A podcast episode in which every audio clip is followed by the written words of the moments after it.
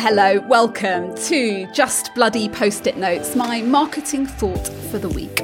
You know those top three fantasy dinner party guest questions that people get asked about in interviews? Like, who would you invite, dead or alive? Absolutely anyone.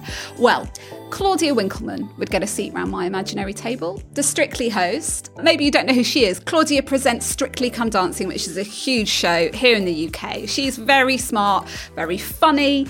Even her fringe has a sense of humour. She would definitely bring the good gossip and eat pudding. She's part of a pioneering female presenting partnership on Saturday Night TV. I love her. I'd care what Claudia thought of me if she were to think of me, which is highly unlikely.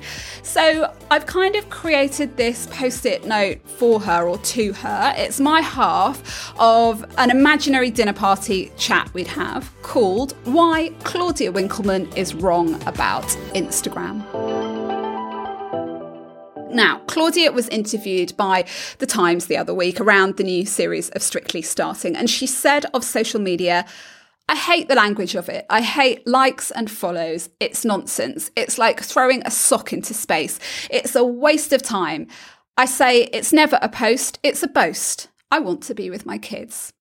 Claudia said similar things about social in columns in the past, and I agree that spending time in a mindless scroll is not a life well spent. I'd like to talk to her though about how people, women and all kinds of people who may not usually be heard, are using it to build connection and create opportunity, and how the scorn that others pour on social media users can make you feel just really a bit shit about the fact that you're trying to understand and optimize Instagram, for example, as a marketing platform, or to build a personal brand upon which you could launch a business or get a book published, whatever it is that you hope for. I'm going to say this about 100 times while I'm podcasting. I'm no great supporter of Facebook and Instagram. I'm not here to promote the use of either platform, but I am 100% up for encouraging people to get their message out there without fear of judgment in order to create opportunity. Why does this feel a little personal to me? I used to be a journalist. I worked for the BBC, like Claudia does, and then took seven years off to be a full time mum muchos time spent with my kids. The balance swang too far in that direction. When it was time for me to go back to work because I felt I desperately needed it for my sanity, I had no professional network whatsoever. A few email addresses maybe, but to all intents and purposes, I'd gone completely dark. I had no recent body of work to share, no status or currency, favors to call in. And coming back from that can feel like a mountain to climb.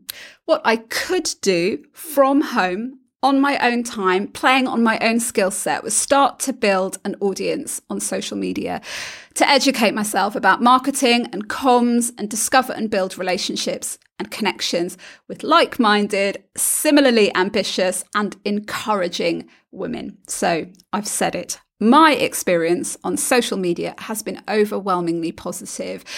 Even if this is not the prevailing wisdom, it's part of the story. It can be a good thing.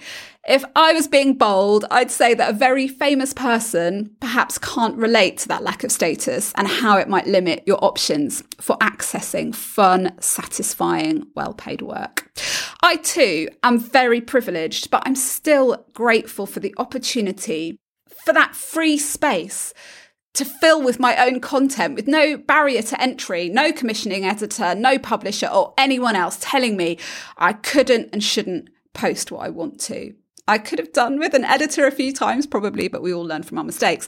Anyway, growing an audience of people who are into what you do and might potentially further support that by booking, buying, or working with you in future is a powerful earning tool. It's actually difficult to avoid now if you'd like to get into certain jobs. If you want to get in the door with a publisher or get advertising or sponsorship for a project. I mean, wouldn't it be absolutely brilliant if all opportunity was handed out on merit? But face it, if you're a publisher, casting agent, advertiser, who are you going to choose? The person with the audience, proven following, a proven interest in what they offer, or the person without one? So, I spend a lot of time making and sharing content on social media. Extremely little is about my private life. and some of it's boasting. What else would you have me do? Be meek and apologetic about my life and work? Could someone say that appearing in a magazine to promote your TV program is boasting? Maybe. They'd be a dick if they did. It's just telling people about what you do so that they know. It's okay to talk about your work in public.